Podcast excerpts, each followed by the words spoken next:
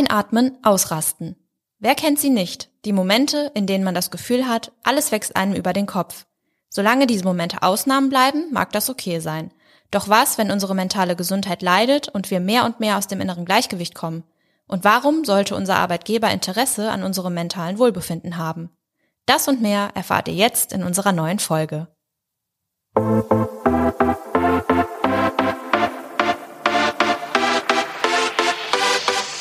How to Lose Employees Fast, der Podcast über Mitarbeiterbindung und Arbeitgeberattraktivität.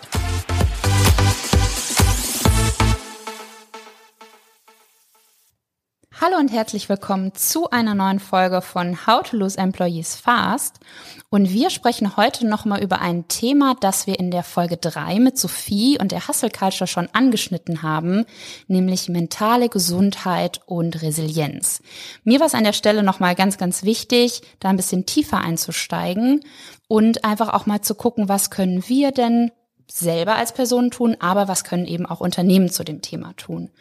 Und heute habe ich mir einen ganz tollen Experten dazu eingeladen, den ich selber auch schon in Aktion erleben durfte, nämlich in der Corona-Zeit haben wir ein sogenanntes Soforthilfe-Corona-Training bekommen zu Resilienz und Achtsamkeit. Und deshalb freue ich mich sehr, dass ich heute Oliver Kirchhoff da habe und wir tief in das Thema einsteigen. Herzlichen Dank, Heike. Ich freue mich auch sehr, hier zu sein. Soll ich was zu mir erzählen? Ja, genau, das wäre meine okay. erste Frage gewesen. Stell dich doch gerne einmal vor. Ja, mache ich sehr gerne. Du hast ja gerade schon gesagt, genau, ich äh, gebe Coachings, Trainings, ähm, aber es war so ein bisschen Weg dahin. Ursprünglich habe ich Maschinenbau, BWL studiert. Das hat wahrscheinlich so mit Resilienz ähm, und, und mentaler Gesundheit nur begrenzt was zu tun.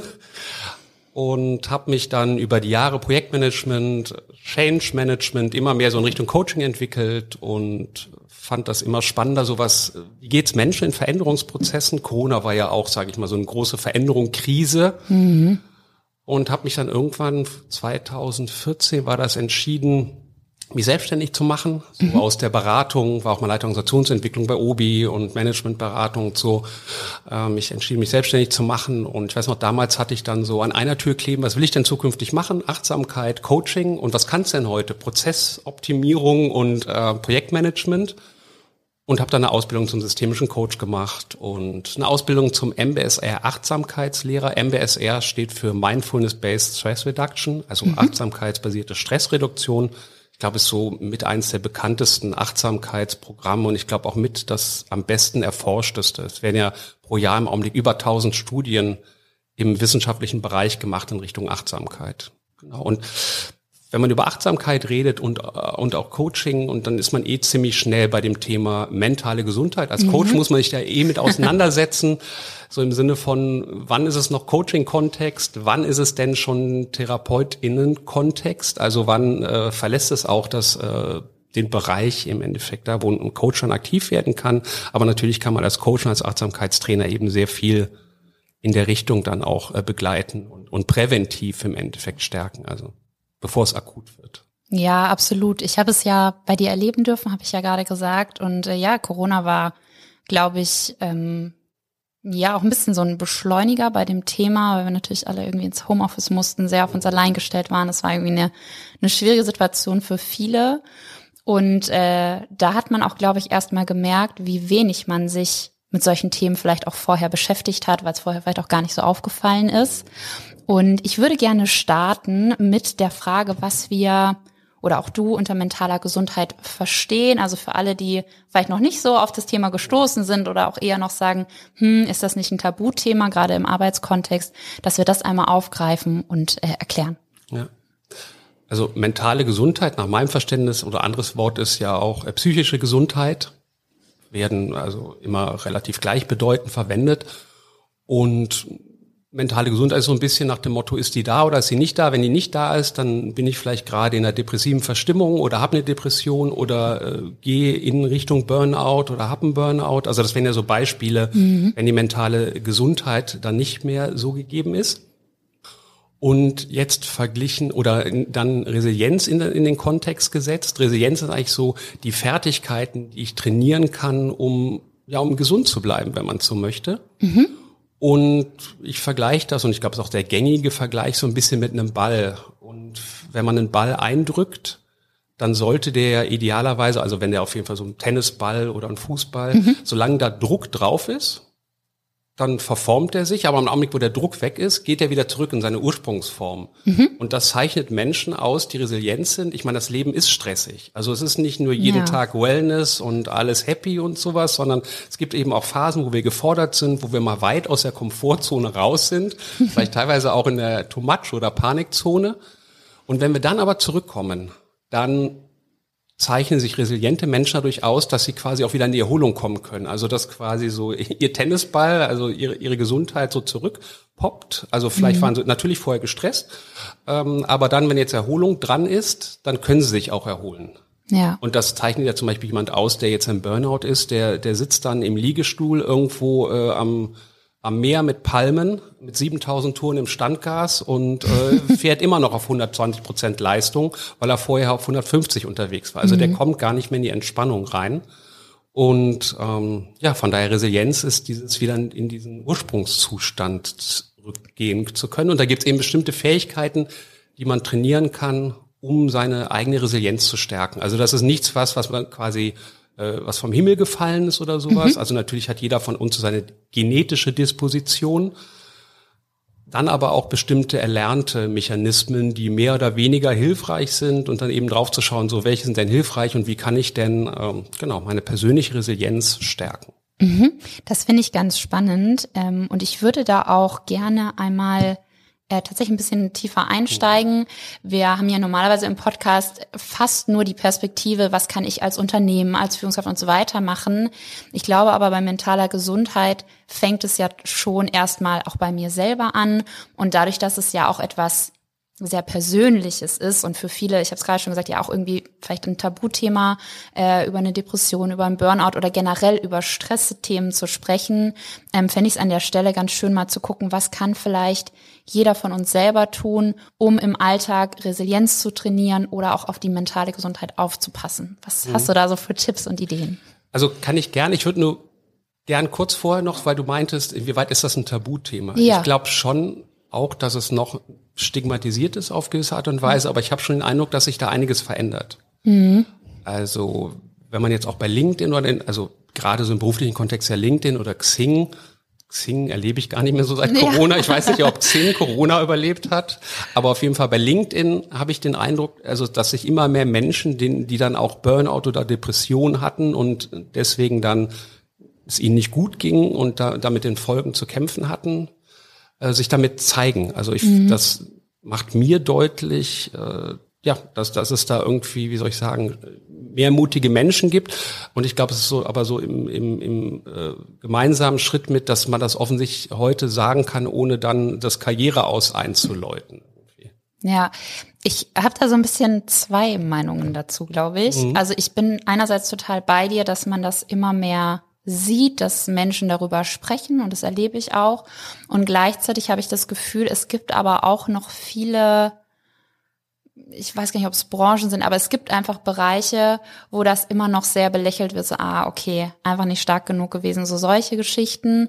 Also das nehme ich auch noch wahr und ich erlebe auch bei mir selber, dass ich es nach wie vor schwierig finde zu sagen, oh, heute mal nicht 100 Prozent. Also lustigerweise ist genau heute auch so ein Tag gewesen, ich dachte so, puh, irgendwie nicht so gut in die Woche gestartet und ähm, nehme aber mir selber schon den Anspruch wahr, so trotzdem irgendwie mit guter Laune ins Büro zu gehen und so weiter. Und da bin ich mir tatsächlich noch nicht so ganz sicher, ob sich das wirklich schon alle trauen, dann auch mal zu sagen, nee, also heute bin ich nicht so fit oder es geht mir nicht so gut. Ich denke mal, dass äh, hängt in der Tat, klar gibt es wahrscheinlich Branchen irgendwie, die da äh, affiner oder, oder offener und weniger offen sind. Und natürlich hängt es von der jeweiligen Unternehmenskultur ab. Und ich würde mhm. das, glaube ich, auch nicht jedem Menschen empfehlen, egal wo er jetzt arbeitet, zu sagen, zeig dich mit dem Thema. Ich wünsche natürlich äh, jedem Menschen, dass er in einer Kultur ist, wo wenn man dann in Not gerät, also äh, was, was das Thema ist ja egal, ob körperlich oder mentale Gesundheit, ne? wobei ein Armbruch versteht irgendwie jeder, da, da, ja. aber, aber so nach dem Motto, ja, geht mir nicht gut irgendwie mental.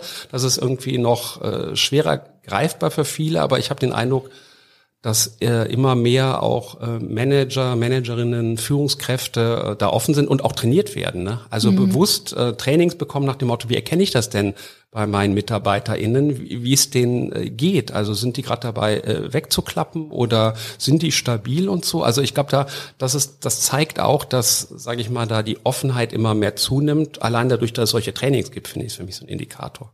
Ja, absolut. Und auch das Bewusstsein, dass es einfach nicht gut ist, seine Leute in die Erschöpfung zu treiben, weil am Ende halt auch das Unternehmen nichts davon hat, ehrlicherweise. Das ja, total. Also vielleicht, du hast recht, es ist definitiv nicht mehr so ein großes Tabuthema. Und ich glaube sogar auch, dass da Corona, so schlimm die Situation war, ein bisschen geholfen hat, weil man, also ich hatte das Gefühl, da war sehr viel Raum für solche Themen. Ja. Ja.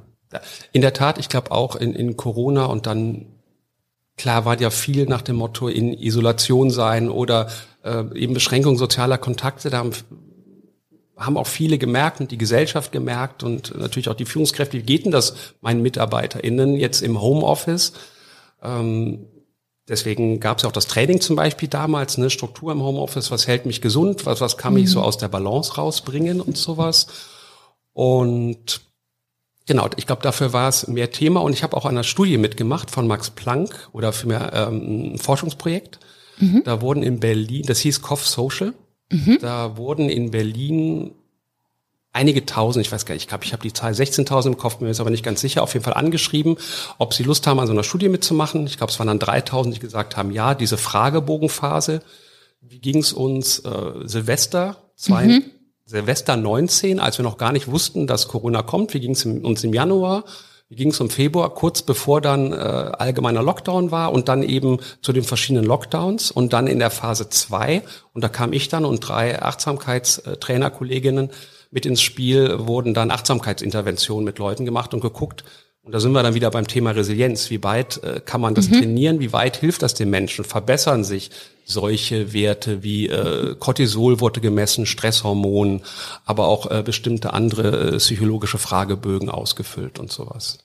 Ach, das finde ich spannend, weil ich jetzt tatsächlich auch wieder so von dem Gedanken hergekommen werde, mentale Gesundheit ist sowas Individuelles, das lässt sich gar nicht messen, aber offensichtlich ja doch.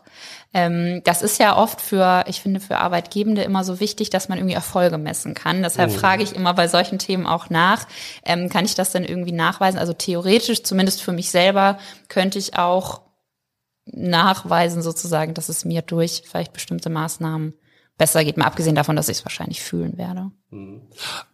Ja, über solche Sachen wie Cortisolmessung, da haben dann die Menschen nämlich auch, die hatten dann so, so Röhrchen irgendwie, da muss man einen Spucktest machen, in so ein mhm. Röhrchen spucken und da wird das ins Labor geschickt und sowas. Da mussten die halt zu bestimmten Uhrzeiten morgens dann, dann ähm, eben so eine Speichelprobe abgeben und daran kommt man jetzt ablesen, wie weit Cortisol über die Nacht absinkt, steigt und ähm, das ist ein Indikator davor, für wie es den, wie es den Menschen geht.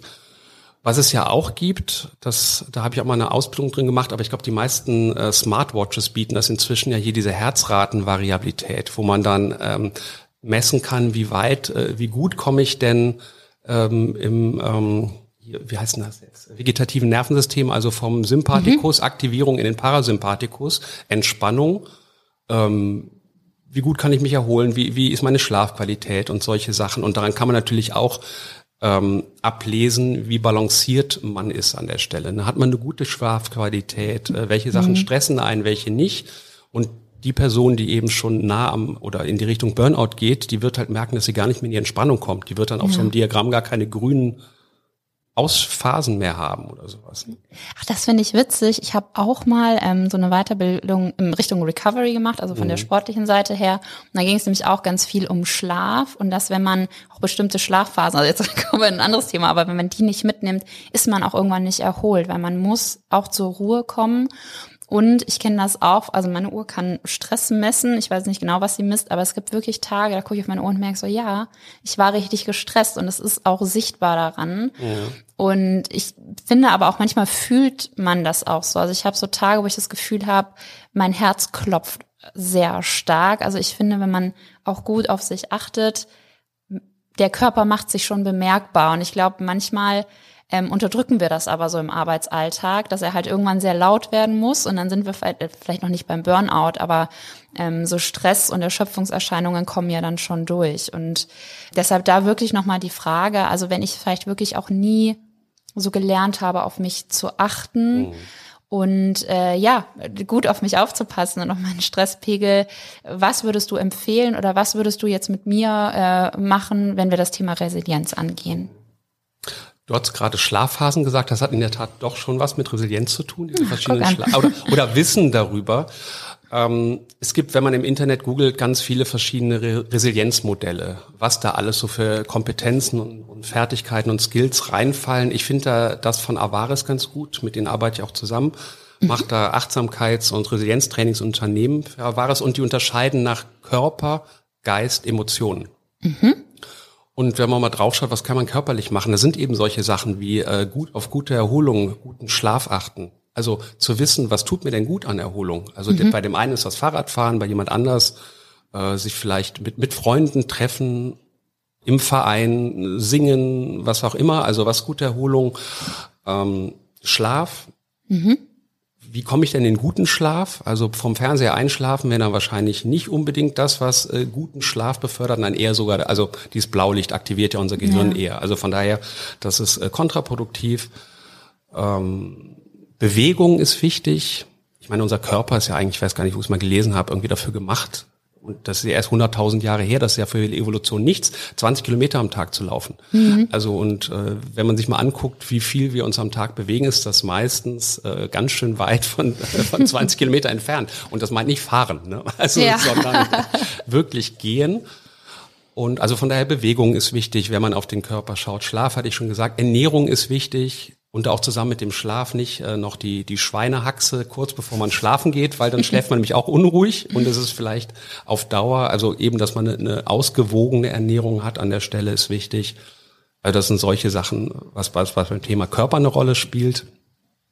Körper, Geist, Emotionen, dann beim Thema Geist. Ich habe hier so ein Glas mitgebracht. Das ja. kann man jetzt natürlich im Podcast nicht sehen. Wir werden das auf Instagram auf jeden Fall teilen, ah, okay, dass man das genau. sieht. Das hatte ich mal äh, vom Hanh, das ist so ein äh, Achtsamkeitslehrer.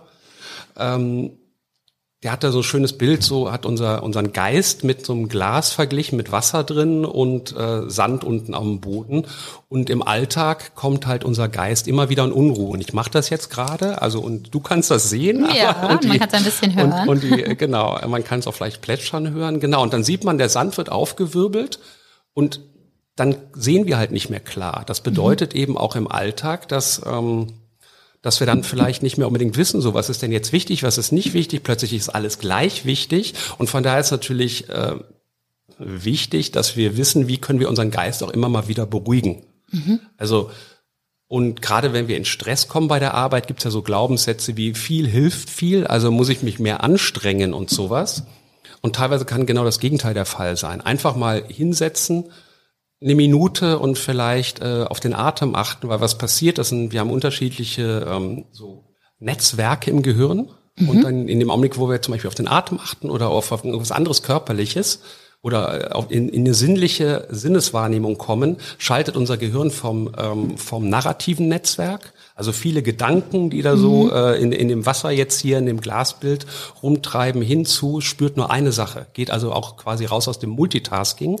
Eine Sache und dann wird der Geist ruhig. Mhm. Und danach kann ich wieder entscheiden, ah, das ist Prio 1, das ist Prio 2, das ist Prio 3. Und diese Kompetenz zu erwerben ist eben ganz wichtig, um was das Thema Geist angeht, nämlich ähm, ja auch resilient zu sein an der Stelle, weil Gedanken erzeugen halt, also sehr hilfreich, was unser Geist zwar alles kann, unser Gehirn, aber der kann es natürlich auch riesig Stress machen. Ja. Also wenn wir plötzlich meinen, äh, der Sack Reis, der in China umgekippt ist und sonst was, also und ich muss ja noch, äh, die, die letzte Kleinigkeit hat plötzlich eine Riesenbedeutung. Ja. Und wenn wir dann merken, oh, wir werden wieder ruhig, stellen wir fest, gar keine Bedeutung, das kann ich auch einfach sein lassen. Diese E-Mail von XY irgendwie, die brauche ich vielleicht gar nicht beantworten. Und also von daher da zur Ruhe kommen das ist äh, so eine ganz wichtige Sache. Damit einhergehend auch eben das Thema Fokus. Mhm. Also immer wieder in den Fokus zu kommen. In dem Augenblick, wo ich ruhig werde, ins direkte Erfahrungsnetzwerk ruhig werde, kann ich eben auch wieder meinen Fokus bewusster ausrichten. Mhm. Also eine ganz wichtige Kompetenz, die ja, wenn man so möchte, in der heutigen Zeit, wo wir äh, x digitale Medien und sowas haben und wenn ich bei meinem 13-jährigen Sohn reinkomme und der sitzt da vor der PS5 äh, und äh, hört Musik und guckt dabei noch äh, TikTok-Videos, ja. ich so, ja, Julius. also ähm, das wäre eben jetzt so, äh, was den Geist angeht, wobei ich ja, also es ist nicht, äh, nicht hilfreich. Also da wirklich aus dem Multitasking rauskommen. Und dieses Thema Geist, so positiver Ausblick. Also, dass wenn wir nach mhm. vorne schauen und die Zukunft als, als positiv, äh, als attraktiv bewerten. Und das ist auf eine gewisse Art und Weise auch ein mentales Training, weil äh, unser Geist hat schon eine Verzerrung, eher das Negative zu sehen. 4 zu 1, also wir nehmen negative Sachen stärker wahr als positive. Mhm. Ähm, aber dieses eben dann auch, was ist denn erstrebenswert? Was mag ich an meinem Job? Was mag ich an meinem Leben? Und da wird es ja immer was geben. Und ich meine, wenn alles beschissen ist, mit Verlaub gesagt. Gut, dann gibt es vielleicht auch gute Gründe, change it, love it, leave it. Also ja. ähm, dann ist das vielleicht auch nicht der richtige Ort gerade. Da muss man vielleicht ein bisschen an den Rahmenbedingungen auch verändern. Und also von daher so einen positiven Ausblick und so das krasseste Beispiel, was ich da habe, kommen wir zu der Buchempfehlung und es ist nicht. was war das nochmal? Welches Buch? Im Grunde gut. Ach, im Grunde gut. Nee, das ist genau, es ist nicht im Grunde gut, sondern das heißt äh, trotzdem Ja zum Leben vom Viktor Frankl. Mhm. Und der ist der Begründer, also äh, Therapeut, ähm, österreichischer Jude, ähm, hat die, warum sage ich österreichischer Jude, weil er nämlich im KZ, äh, mhm. also ins KZ gekommen ist äh, in der Nazi-Zeit. Der hat die Logotherapie ähm, entwickelt und der hat sich eben auch schon Gedanken gemacht über, was hält uns gesund. Und der ist durch diese schlimme Zeit, und ich glaube, der hat den Großteil seiner Familie auch verloren im, im mhm. KZ und sowas, der ist durch diese schlimme Zeit durchgekommen weil er natürlich äh, draufgeschaut hat, was kann ich daraus für mich lernen als, als Psychologe, als, als mhm. Therapeut, wie Menschen mit Extremsituationen umgehen. Und der hat sich schon immer imaginiert, wie er irgendwann mal in einem Vortragssaal steht und einen Vortrag zu hält zu den Erfahrungen, die er gemacht hat und wie er damit umgegangen ist. Verrückt. Also dieser, mhm. also das darf natürlich auch weniger dramatisch sein, ne? also dieser positive Ausblick, aber der, der konnte trotz der ganzen Dramatik der Sache noch irgendwie was Positives, also daraus nehmen oder ein positives Zukunftsbild entwickeln. Mhm. Und er hat äh, ja, überlebt und ist alt geworden. Also Wahnsinn. Genau. Ja, aus dem, was du gesagt hast, ich ziehe ja gerade ganz viel raus. Also mein erster Gedanke zu dem, was du auch zum Thema Fokus zum Beispiel gesagt hast, das finde ich deshalb so spannend, weil viele mh, hm, machen sich noch so ein bisschen drüber lustig, wenn man über Achtsamkeit, äh, mentale Gesundheit spricht. Also die, die tun das so ab, so nach dem Motto, ich brauche das nicht. Das, was du aber beschreibst, ist ja auch das, was zum Beispiel in Büchern zur Produktivität steht. Also alle wollen ja immer noch produktiver werden. Und am Ende, also ich habe da auch schon viele Bücher drüber gelesen, ist aber immer das Thema, fokussiere dich auf die wichtigsten Dinge. Und auch das ist genau das, was du beschrieben hast. Also ist das ja auch gar nicht so weit auseinander. Vermeide Ablenkung und so weiter.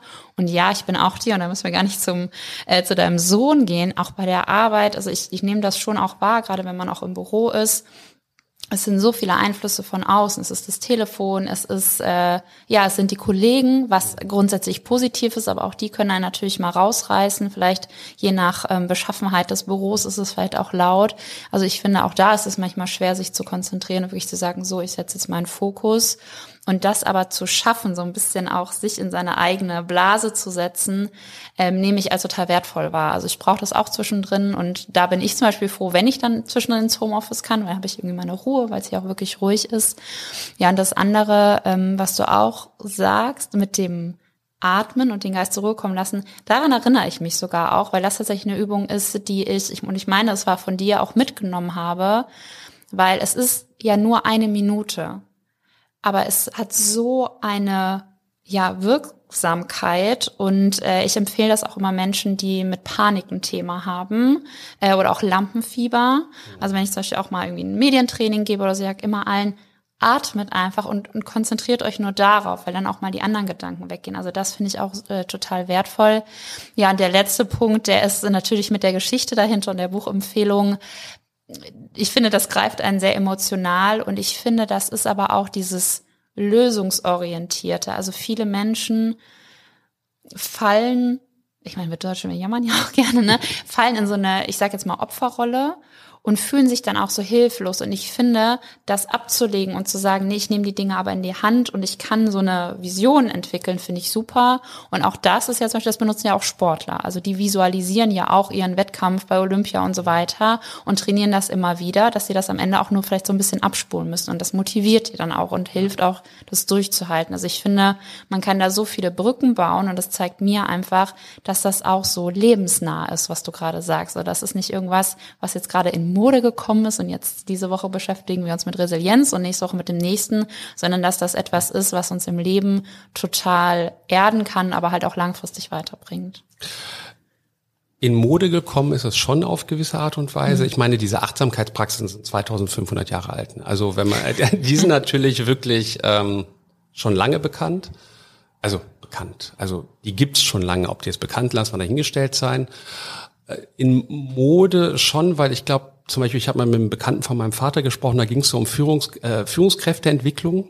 Und mein, mein Vater und äh, ist Jahrgang 43 und sein Bekannter da war, ich weiß nicht, noch ein paar Jahre älter. Mhm. Und dann meinte der so, du Oliver, das gab's bei uns früher gar nicht, Führungskräfteentwicklung. Also dieses, ich glaube, zu akzeptieren, dass wir äh, Menschen oder zu, doch zu akzeptieren und, und zu sagen, ja, wir Menschen sind nicht nur Geist, sondern wir sind auch Körper, wir sind auch Emotionen. Ich meine, da war ja Descartes, ich, ich denke, also bin ich. Ich glaube, so ungefähr mhm. geht das. Das war ja irgendwie vor ein paar hundert Jahren, als Descartes diesen Satz gebracht hat, haben wir ja so ein bisschen den, den Körper verdammt nach dem Motto, den, den muss man so mit sich rum, der ist dazu da, den Kopf von A nach B zu tragen, aber sonst hat er keine Funktion. Und das stellt man jetzt peu à peu und das stellen ja auch die Neurowissenschaften und die sozialen Neurowissenschaften fest, dass das Stuss ist. Also dass mhm. äh, Körper und, und Geist gehören zusammen. Unser Gehirn, da habe ich letztens noch ein ganz spannendes äh, Experiment, was so Krankenpfleger im Krankenhaus gemacht haben, gelesen. Da haben die ähm, gesunde Menschen, also die haben gemerkt, dass halt, wie hießen die so, so Menschen, die ähm, schon auf der Palliativstation sind, also denen es nicht gut geht, die so auf so besonderen Decken lagen, um sich nicht wund zu liegen, dass mhm. die so komisch dirilliert und fantasiert haben. Dann haben die nur für eine halbe Stunde gesunde Menschen darauf gelegt, auf diese super weichen Decken. Und dadurch, dass man seinen Körper nicht spürt, haben die die haben ihre Grenzen nicht gespürt, die hatten so den Eindruck, die verfließen so. Also unser mhm. Gehirn ist schon ein cooles Ding, aber ohne den Körper, der Signale sendet, äh, funktioniert das auch überhaupt Ach, nicht mehr cool. Dann fängt ja. das nämlich an, die, die Realität zusammen zu fantasieren und das ist dann von der Realität äh, eher maximal weit entfernt wahrscheinlich. Also von daher Körper und Geist äh, gehören zusammen. Auch mit den Emotionen, mhm. die uns ja viele Informationen darüber geben, inwieweit sie meine Bedürfnisse erfüllt oder nicht erfüllt und jetzt kann man sagen, ah, Bedürfnisse, also bleib mir mit den Bedürfnissen weg hier bei der Arbeit. da kannst du in deiner Freizeit machen, nicht um deine Bedürfnisse kümmern. Aber das kann ja zum Beispiel auch ein Bedürfnis nach Sicherheit sein.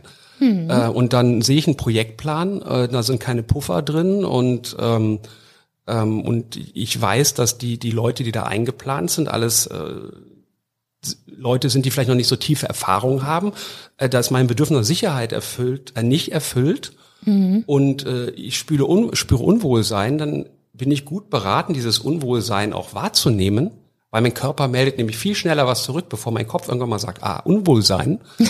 ähm, also mein Körper macht ganz schnell hier irgendwie Druck auf der Brust, Stein im Bauch, äh, Kehle zusammengeschnürt oder sonst was. Mhm. Viel schneller, als der Kopf weiß.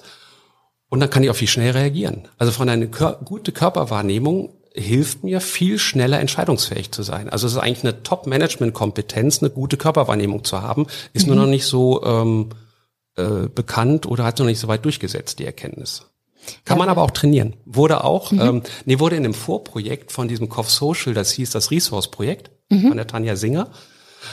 Ähm, und da haben die über Monate geguckt, wie sich durch Achtsamkeitsübungen die Körperwahrnehmung verändert. Und die mhm. dachten immer, die meisten Studien waren in der Vergangenheit auf drei Monate angelegt und da dachten, verändert sich nicht. Mhm. Aber jetzt war das äh, Resource-Projekt auf neun Monate angelegt und dann haben die Leute immer, äh, ein Gerät hat den Herzschlag gemessen, das ist ja einfach und die sollten jedes Mal, wenn sie den Herzschlag spüren, drücken und dann haben die gemerkt, ich glaube nach sechs Monaten oder sowas fing das an, dass sich wirklich das Körper, die Körperwahrnehmung signifikant ähm, verbessert. Also sprich, mhm. das kann man trainieren. Wenn man heute sagt, also, also im Körper, ich spüre nichts, mhm. Dann kann man das trainieren. Das finde ich spannend, weil äh, genau wie du gesagt hast, oft stört uns der Körper oder auch die Bedürfnisse, die ein Körper äußert, also Hunger, Durst, Schlafen, ich muss auf Toilette, also das stört uns ja oft, wenn wir sehr viel arbeiten wollen und sehr viel leisten wollen. Und das jetzt aber auch umzudrehen und zu sagen, hey, das, was dein Körper dir signalisiert, kann auch eine Superkraft sein, das finde ich schon mal total wertvoll ähm, dass man das nicht weiter ignoriert. Und wenn das ja sogar schneller ist als der Kopf, ist es ja doppelt gut. Also von dem her wäre das, glaube ich, so die, das Erste, was wir schon mal zumindest im Management oder auch allen anderen mitgeben können. Ähm, genau, jetzt habe ich eingangs gesagt, also, ich, also ich würde da gerne, ja, klar. jetzt muss ich gerade, ich hatte gerade einen Gedanken und jetzt ist er Kommt wieder, mach du. Der kommt wieder, okay, genau.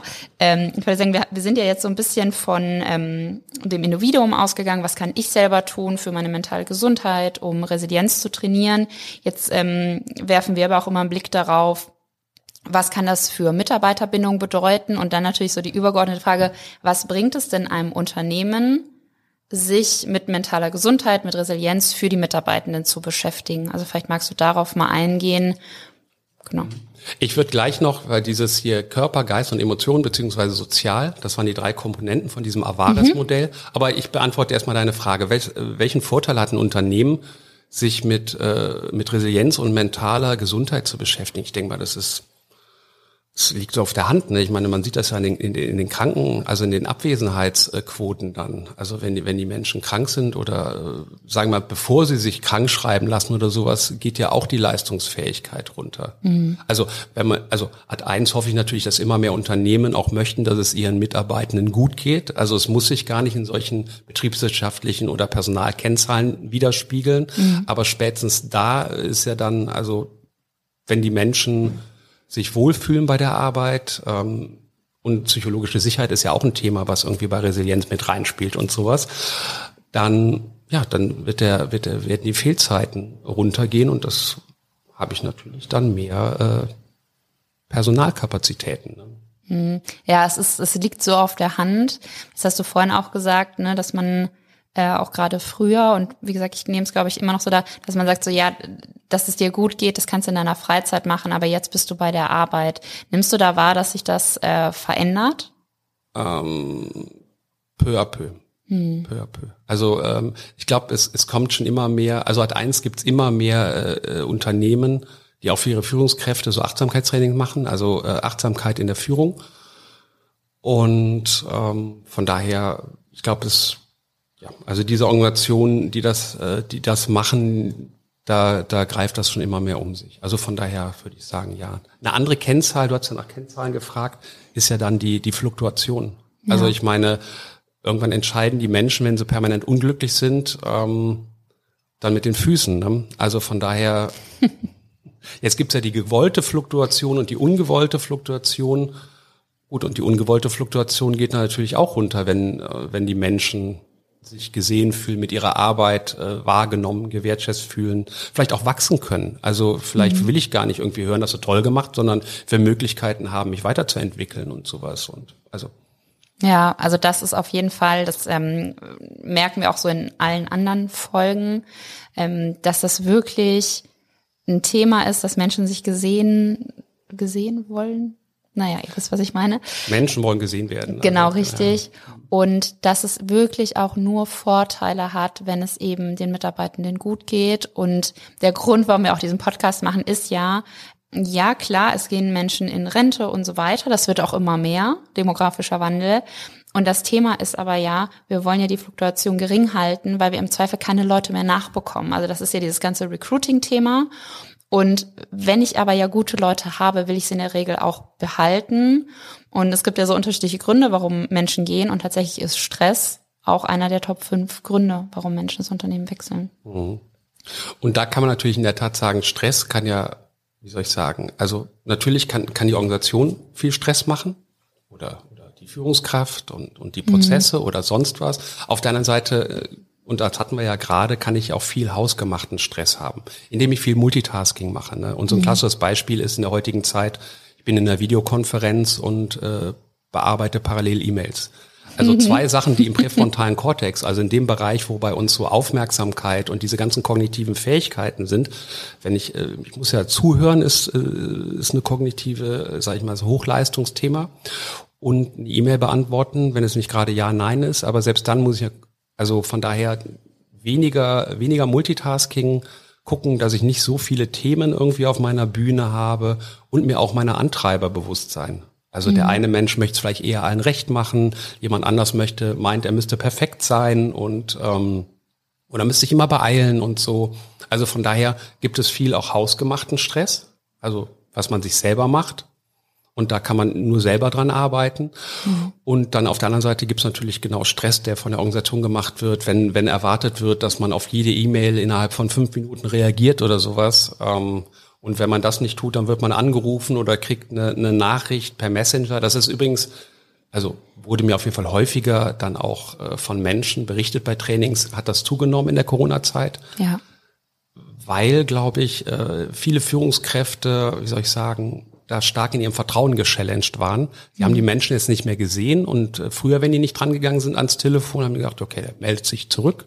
Und jetzt so, was, was macht denn der da? Also, und das ist vielleicht auch Zeichen dann für, eine, für ein inneres Problem, vertrauen zu können oder für eine Misstrauenskultur. Ja gut, dann, äh, dann muss er jetzt auf die E-Mail reagieren oder oder auf den äh, Chat, den ich schicke. Und in der Tat jedes Mal, wenn ich, das ist ja jedes Mal eine, eine Unterbrechung. Ich werde jedes Mal rausgerissen. Also wenn wir wieder bei dem Glas sind, das wird mhm. jedes Mal wieder geschüttelt ich sehe das jetzt schön, du auch, ne? Ja. Und dann wird jedes Mal wieder trüb und, und unser Geist kommt, äh, kommt aus dem Fokus raus. Ja. Das, was ja wichtig ist, um auch äh, gesund und auch produktiv zu arbeiten. Und also desto mehr Medien ich reinbringe, um permanent Kommunikation und, und auch zu erwarten, dass die Leute in der Videokonferenz oder im Präsenzmeeting ihr, ihr Handy checken, ihre E-Mail checken und sowas.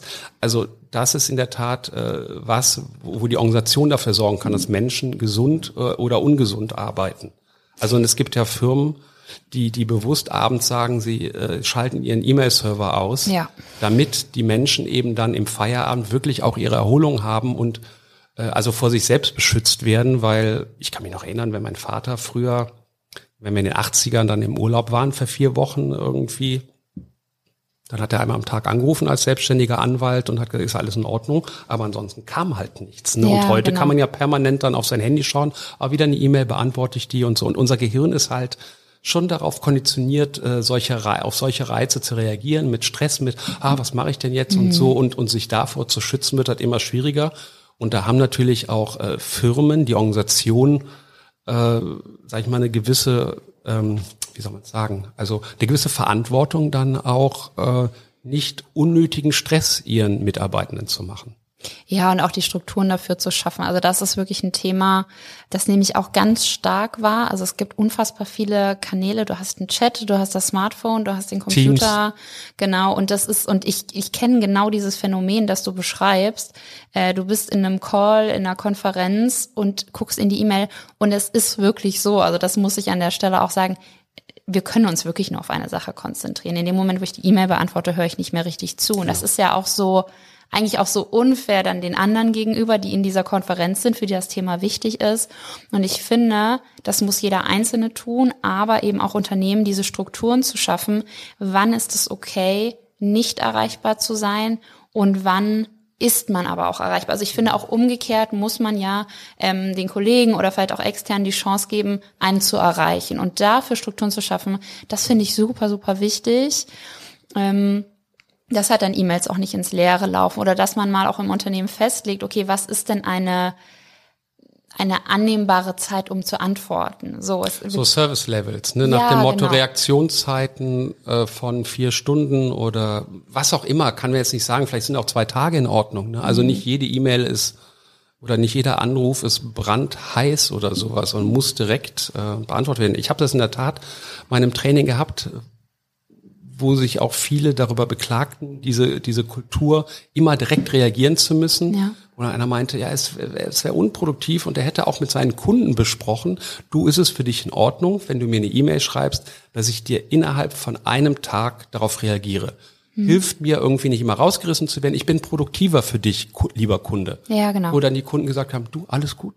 Ja. Und wenn es ganz dringend und wichtig ist, kann man es ja im Betreff reinschreiben. Bitte, ich brauche jetzt jetzt eine, eine Rückmeldung. Genau. Aber nicht das als Standard zu machen, weil es, äh, und das, das war nämlich vorhin, was mir durch den Kopf ging, weil es so unsere, unsere Erwartung ist. Also weil wir uns da, da selbst den Stress machen an der Stelle. Mhm. Wir machen uns ja auch, das stimmt, das war nämlich vorhin auch, wir machen uns ja häufig den Stress auch, ähm, weil ich nicht akzeptiere, was gerade ist. Wenn ich Hunger habe, habe ich Hunger. Ja. Dann kann ich jetzt äh, die Erwartung haben, das nicht zu haben, aber das wäre ja, ähm, also Achtsamkeit sagt man ja immer, annehmen, was ist. Mhm. Ähm, wenn ich jetzt Hunger habe und mein Magen grummelt, dann grummelt mein Magen. Dann kann ich mich darüber ärgern äh, oder, oder genervt sein, äh, aber es, es ändert nichts. Der Hunger ist ja trotzdem da. Oder mhm. äh, wenn ich jetzt Kopfschmerzen habe oder Migräne oder äh, irgendwas anderes ist, irgendwie Schultern verspannt. Mhm. Ich kann mich, das ist so ein bisschen, in, in Trainings mache ich dann immer so eine Übung, dass die Leute so ein Buch auf die Hand legen für, guck mal, das ist jetzt die Kopfschmerzen oder das gebrochene Bein oder äh, was auch immer oder der verpasste Bus. Mhm. Und dann diese ganzen Gedanken, Erwartungen, wo wir die, das, was ist, gerade ablehnen, sind dann weitere Bücher drauf. Sagen wir mal, stapelt man noch fünf Bücher drauf für ah, Kopfschmerzen und dann kann ich heute Abend nicht erholen und sonst was. Für jeden Gedanken ein Buch und dann am Ende nimmt man die anderen Bücher runter und stellt fest, nur die Kopfschmerzen sind doof, aber den Großteil des Stresses machen uns diese weiteren Erwartungen, Anforderungen an uns selber, hm. die eigentlich viel damit zu tun haben, dass wir eben gerade nicht annehmen, was ist. Es ist ein wichtiger Resilienz, Resilienzfaktor, Akzeptanz und Akzeptanz trainieren. Und da helfen eben Achtsamkeitsübungen mal eine Minute oder vielleicht auch mal fünf oder zehn Minuten sitzen und merken, wo man die ganze Zeit Erwartungen hat mhm. und dann feststellen, okay, und was löst denn das in mir aus? Die Erwartung, da merke ich nämlich, die, die macht mir Druck hier auf der Brust oder im Hals oder an den Schultern. Und kann ich den denn jetzt mal loslassen? Also, und dann äh, merke ich plötzlich, oh ja, stimmt, das finde ich meine Schultern wieder gut an. Ja. Und sie haben auch nichts verändert, ne? Also ich kann mich ja über bestimmte Sachen tot ärgern. Das ändert die Situation gar nicht. Das Einzige, was es ändert, ist mein, mein Gefühlszustand. Mhm. Ich finde das auch äh, witzig, weil alle Übungen, die du jetzt beschrieben hast oder auch sich bestimmte Dinge vor Augen führen, das kostet ja nur wenige Minuten. Also im Zweifel eine Minute, in der ich mal spüre. Nur wenn ich diese Minute mir nicht nehme und den Stress weiter aufbaue und es geht mir immer schlechter und ich habe immer mehr Druck, dann verliere ich am Ende ja extrem viel Zeit, bis vielleicht irgendwann dahin, dass ich gar nicht mehr arbeitsfähig bin, weil es mir so schlecht geht. Und ich finde, das sollte man sich immer so vor Augen führen, ähm, dass diese eine Minute so viel bringen kann und so wenig Zeitaufwand ist und dass man Achtsamkeit, Resilienz, äh, sämtliche Übungen für mentale Gesundheit so gut in den Arbeitsalltag einbauen kann und im Zweifel fällt es niemandem auf. Also ich habe auch mal ja. zu irgendwem gesagt, wenn du so gestresst bist, dann geh doch kurz auf die Toilette und atme einfach mal, mach die Tür zu und atme, bis du wieder ruhig bist. Dann sieht dich keiner, das kriegt keiner mit und du warst einfach nur auf Toilette. Also viele haben ja auch so die Sorge, ihr Gesicht zu verlieren. Da bin ich wieder bei Tabuthema. Wie gesagt, auch hoffen wir, dass das irgendwann keins mehr ist und dass man einfach auch mal sagen kann, du, ich habe heute Kopfschmerzen, ich habe jetzt Hunger, so ich muss jetzt kurz was essen, was ich übrigens total mache, weil ich richtig hangry bin. Und dass das okay ist. Und da muss ich sagen, da muss ich aber auch wirklich mal eine Lanze für einige Führungskräfte brechen, die ich so erlebe, die genau das auch sagen, die auch mal sagen, du, es ist jetzt Freitagmittag, ich mache jetzt Feierabend, wir sprechen Montag. Also auch die das vorleben. Ich finde immer, haben wir jetzt auch schon ein paar Mal gehört, Kultur verändert sich ja auch durch Vorbilder. Und das gerade, was du ja auch beschreibst, wenn äh, Manager, Führungskräfte solche Achtsamkeitstrainings machen, birgt das ja auch die Chance, dass sie das mit ins Unternehmen bringen und das ja auch quasi wie so Multiplikatoren unter ihren Mitarbeitenden verbreiten. Also oh. da besteht dann doch die Hoffnung, dass sich das verbreitet und ja, das Thema mentale Gesundheit einfach auch mehr und mehr Akzeptanz bekommt. Und was du beschreibst, was ja die Führungskraft dann zeigt, ist, sie praktiziert jetzt, wie soll ich sagen, Selbstfürsorge Mhm. Irgendwie, wie viel Uhr auch immer, 15 Uhr, 17 Uhr, sonst was, so ist es Feierabend. Und sie geht in Feierabend. Und das ist ja auch was, also das ist nämlich diese, diese dritte Säule bei dem Avares-Modell, dieses äh, soziale, emotionale und das eben Mitgefühl, auch Selbstmitgefühl und Selbstfürsorge eben so ein ganz wichtiges und Emotionsregulation. Aber mhm. jetzt gehen wir erstmal zu diesem, diesem Beispiel von der Führungskraft, was du gerade gebracht hast. Genau. Und also hat eins kann ich äh, trainieren, immer mehr selbst mein bester Freund, meiner beste Freundin zu werden. Wir sind ja häufig uns gegenüber viel härter als dem Rest der Welt. Ja. Für den Rest der Welt haben wir Verständnis und ähm, aber uns gegenüber sind wir hart wie Leder, zäh wie Kruppstahl irgendwie. Da sind ja, also das ist ja dann äh, wirklich, also Genau, wenn, wenn man mal sagt, so was für eine Art von Freunden sind wir uns gegenüber, dann häufig eher strenge und ähm, sehr fordernde mhm. und und äh, wie soll ich sagen ungeduldige und uns uns Freude und Freunde Und da ähm, reinkommen dieses, ja, also genau, wenn ich Kopfschmerzen habe, dann, dann sage ich mal eher zu mir, oh, du Armer irgendwie, ne? Also mhm. äh, nicht schön. Mhm. Anstatt so ein Scheiß und die müssen jetzt weg und lass dir nichts anmerken und ähm, und jetzt in diesem Beispiel, das ist ja das, was kann ich machen und als Führungskraft, genau, kann ich Selbstfürsorge an, an bestimmten Beispielen äh, vorleben, dass ich sage, boah, jetzt hier, genau, ich habe, äh, ich kann heute nicht arbeiten, ich gehe zum Arzt, lass mich krank schreiben, weil es geht eben heute nicht. Hm. Aus diesem und diesem Grund. Oder ich gehe zu einer, zu einer guten Zeit in Feierabend oder äh, ich schicke eben keine Mails am Wochenende an, an meine äh, MitarbeiterInnen, weil selbst wenn ich denen sage, ich kann denen hundertmal sagen, ähm, ihr müsst mir am Feierabend und am Wochenende nicht an, antworten, aber ich arbeite so gerne am Wochenende. Die werden trotzdem die Erwartung spüren. Ja. Also ähm, das wäre so eine, so eine Sache, wo die Organisation, also im Sinne von welche Führungsgrundsätze habe ich da, also das, was ich den anderen äh, verbal erlaube, sollte ich dann auch selber praktizieren. Das, äh, weil wir Menschen gucken eher auf die Taten, auf die Handlungen, als auf das, was gesagt wurde.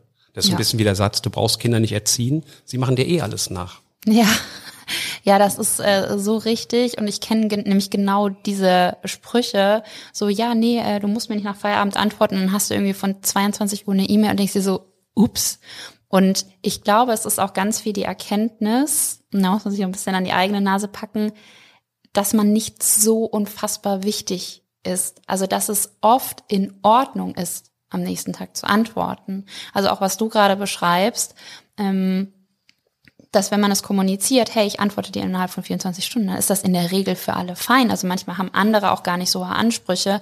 Wir denken das aber vielleicht und so wichtig ist es nicht. Also ich habe auch manchmal das Gefühl, manche Themen beruhigen sich auch mit der Zeit. Ähm, die sind nur im ersten Moment vielleicht ganz aufregend, weil ich noch nicht genau verstanden habe, worum es geht, weil ich meinen Auftrag noch nicht genau kenne oder meine Rolle. Und wenn man sich aber so ein bisschen die Zeit nimmt und sich auch sortiert, funktioniert das. Genauso wie Themen zu priorisieren. Also das finde ich ist ja auch immer so ein Ding. Ähm, deshalb finde ich auch das mit dem Glas und dem, äh, ja, mit dem Geist, wo man nicht mehr klar sehen kann, so wichtig, weil ich finde, auf den ersten Blick wirkt jede Aufgabe, jede E-Mail wichtig. Weil eine E-Mail ist immer nur ein kleiner Briefumschlag in meinem Posteingang und ich weiß erstmal gar nicht, was dahinter steckt. Aber sich wirklich einen Plan zu machen und zu sagen, okay, das ist jetzt Aufgabe eins, die muss wirklich morgen fertig sein, also mache ich die zuerst, das andere Zeit bis nächstes Mal. Man ist so viel ruhiger und dann geht es einfach so peu à peu und man geht ja auch gar nicht so gestresst raus. Also wir wollen ja auch eigentlich, obwohl es oft passiert, nicht dahin kommen, dass wir Freitagnachmittag aus, aus dem Büro rausfallen und sagen, oh Gott sei Dank ist Wochenende. Also das ist ja auch irgendwie kein schöner Zustand. Nee, genau, ja. genau. Weil das würde ja auch bedeuten, und das halte ich, also ich mag den Begriff Work-Life-Balance null. Ich finde den. Witzig, du bist schon der Zweite, weil, der das sagt. Weil ja. das, das bedeutet ja, dass ich bei der Arbeit nicht lebe. Ja. Und Arbeitszeit ist doch Lebenszeit. Also da bin ich wieder bei den Bedürfnissen, die wir als Menschen haben. Ich habe natürlich ein Bedürfnis nach Erholung. Ich habe ein Bedürfnis nach äh, was Neues sehen, Abenteuer, ein Bedürfnis mhm. nach Ästhetik, nach Liebe. Aber ich habe auch ein Bedürfnis nach Wirksamkeit. Ja. Das haben wir alle. Wir finden das geil, eine Mauer zu bauen oder oder äh, ja was zu leisten und zu schaffen. Und vieles diese und ich finde Arbeit hat viel damit zu tun, dieses Bedürfnis nach Wirksamkeit. Und das kann ich da leben. Und ähm, ja, von daher, wenn ich dann äh, auf den Feierabend, aufs Wochenende, auf den Urlaub, auf die Rente lebe, dann habe ich mal ein Drittel meiner Lebenszeit in die Tonne getreten. Ja. Also und ähm, das ja, also genau, ich finde das für mich nicht erstrebenswert und ich wünsche das auch niemand anderem, aber es ist häufig äh, anzutreffen, dann zu hören, ja, Urlaub ist die schönste Zeit des Jahres. Also ich freue mich für über jeden, der einen schönen Urlaub hat und so, finde das toll. Aber äh, ich kann auch nach einem schönen Training oder Workshop oder Coaching sehr begeistert und beseelt dann in den Feierabend gehen. Ja. Also ähm, Du hast jetzt lustigerweise eine Frage, die ich nämlich noch gehabt hätte, so ein bisschen schon mitbeantwortet, weil was ich manchmal so ein bisschen beobachte, also schließt sich das Befassen mit mentaler Gesundheit und ein Leistungsanspruch aus, weil ich manchmal so das Gefühl habe, also ne, ich, ich bin jetzt die Führungskraft, die pünktlich um 17 Uhr Feierabend macht, aber in vielen Kulturen ist es ja cool, dann irgendwie bis 20 Uhr zu arbeiten und dass dann manchmal so der Eindruck entsteht, ah ja, okay, die äh, die macht immer pünktlich Feierabend, so viel kann die ja auch nicht reißen. Also das ist so ein bisschen, wo ich immer noch Sorge habe, mitzuschwingen. Ich nehme jetzt aber eigentlich bei dem, was du beschreibst, war, wenn ich gut auf, mich, auf meinen Geist, auf meinen Körper achte, bin ich grundsätzlich ja auch viel leistungsfähiger. Also von dem her schließt sich Leistung, mentale Gesundheit gar nicht aus. Ich finde nicht. Und häufig wird ja so Achtsamkeit oder, oder sich um die eigene Resilienz kümmern immer so mit, ähm, mit Wellness verglichen. Ja, genau. Find, darauf wollte ich hinaus. Das, das, hm?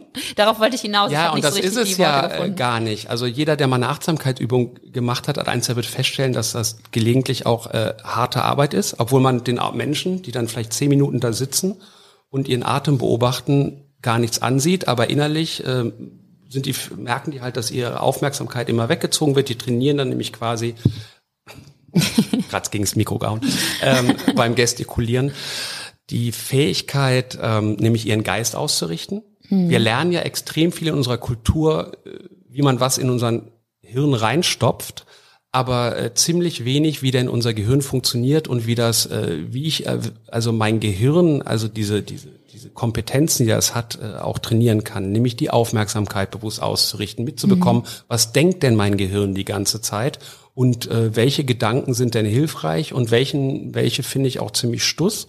Und da mhm. sind ganz viele, wenn man mal drauf achtet. Und wo ich sage, ja, okay, ich, ich kann meinem Gehirn nicht sagen, denk das nicht mehr, also ja. kann ich schon, aber dann wäre ich in der nächsten stresserzeugenden ähm, Schleife drin, weil faktisch, äh, das ist wie, ich kann meinem Gehirn nicht sagen, denk nicht an rosa Elefanten, in dem Augenblick, wenn ich rosa Elefanten gehört habe, wird mein Gehirn die ganze Zeit an rosa Elefanten denken. Ja. Aber ich kann mich entscheiden zu sagen, okay, und ich richte meine Aufmerksamkeit wieder darauf, wo ich sie gerne hätte. Und das trainiert man in der Achtsamkeit. Und das kann eben schon wirklich auch Arbeit sein. Ja. Auch Arbeit mit dem, ich bin gefrustet, dass es nicht so läuft, wie ich mir das wünsche, weil klar, wir steigen alle mit Erwartungen ein und dann merke ich, ach, Erwartung, kann ich die vielleicht loslassen?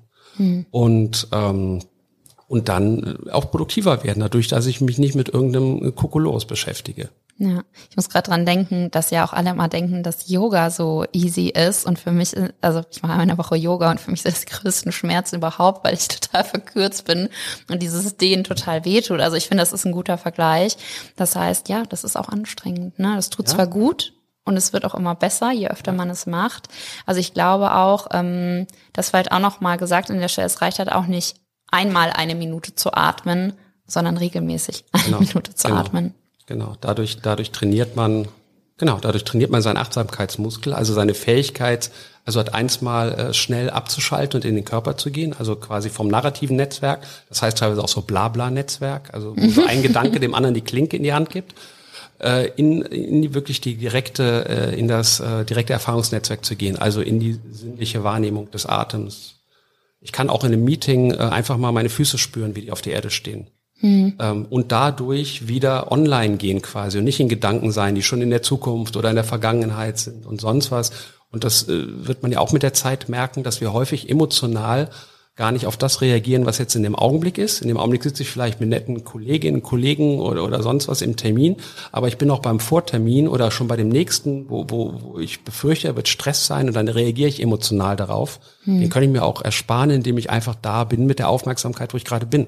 Hm. Aber da, wenn ich bis jetzt meine Aufmerksamkeit immer wie so einen jungen Hund oder so ein Pony undressiertes habe durch die Gegend laufen hm. lassen, dann äh, muss ich das erstmal trainieren. Und das kann man trainieren. Da gibt's halt Studien ähm, ohne Ende, über 1000 pro Jahr, wie gesagt, wie man seine Aufmerksamkeit, seinen Geist trainieren kann.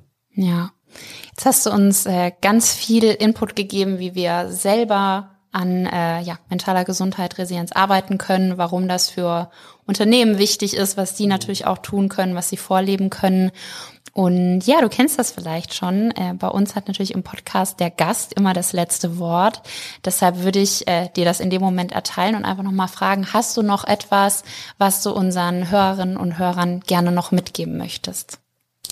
Habe ich noch was? Du hast jetzt gerade, ähm, und das vielleicht ähm, ja, abschließend, du hast gesagt, so was die Menschen machen können. Ich glaube, wichtig ist wirklich immer zu gucken, was, was kann ich machen und was muss ich auch machen. Ich glaube, Eigenverantwortung ist ja auch ein Thema hier im Podcast. Ja. Also von daher, ich bin natürlich als Erwachsener, als Erwachsene verantwortlich dafür, dass ich selber aktiv werde. Also mhm. da muss mir das, mich das Unternehmen ja nicht zum Jagen tragen.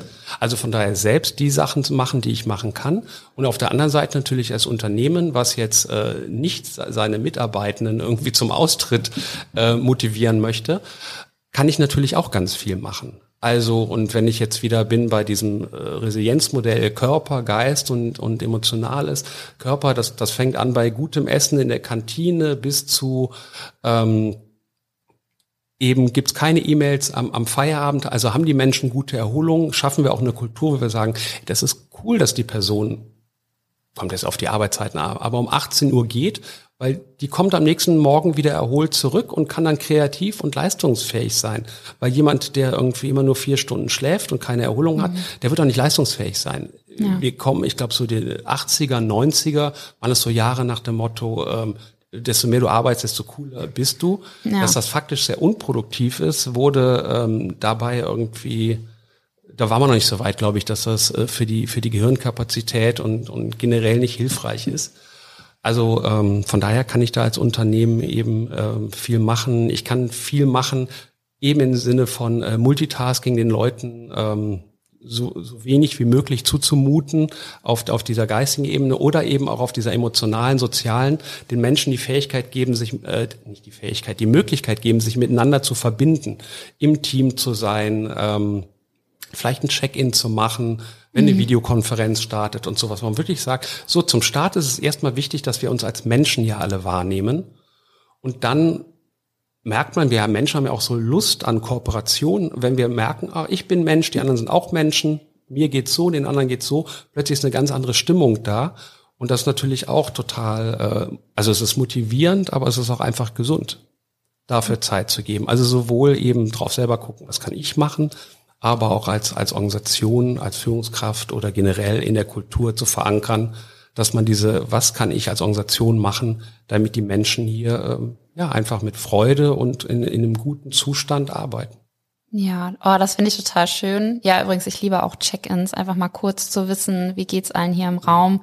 Kostet auch, keine Ahnung, fünf Minuten maximal und ist so wertvoll fürs und Team. Ich finde, ja. die sind gut investiert. Ja. Weil plötzlich, also ich merke das immer wieder, also und wirklich ganz extrem bei den Videokonferenzen, wie plötzlich aus, aus, aus so Videokacheln Menschen werden, mhm.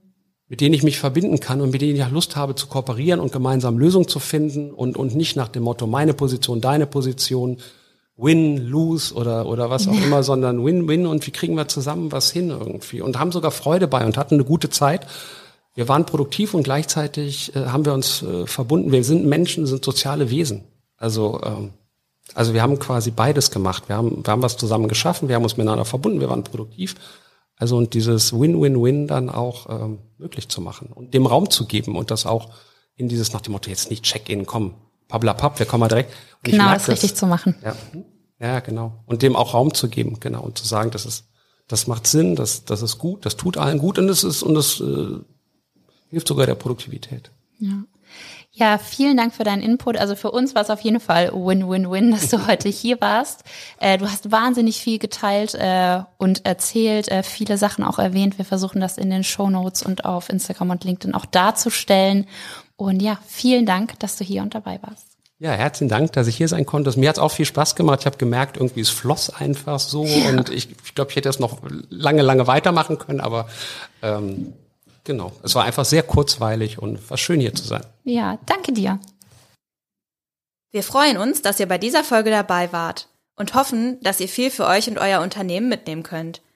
Wenn euch diese Folge gefallen hat, dann lasst uns gerne eine 5-Sterne-Bewertung da und folgt uns hier, damit ihr keine Folge mehr verpasst. Außerdem findet ihr spannende Insights zu diesem Podcast auf unserem Instagram- und LinkedIn-Kanal.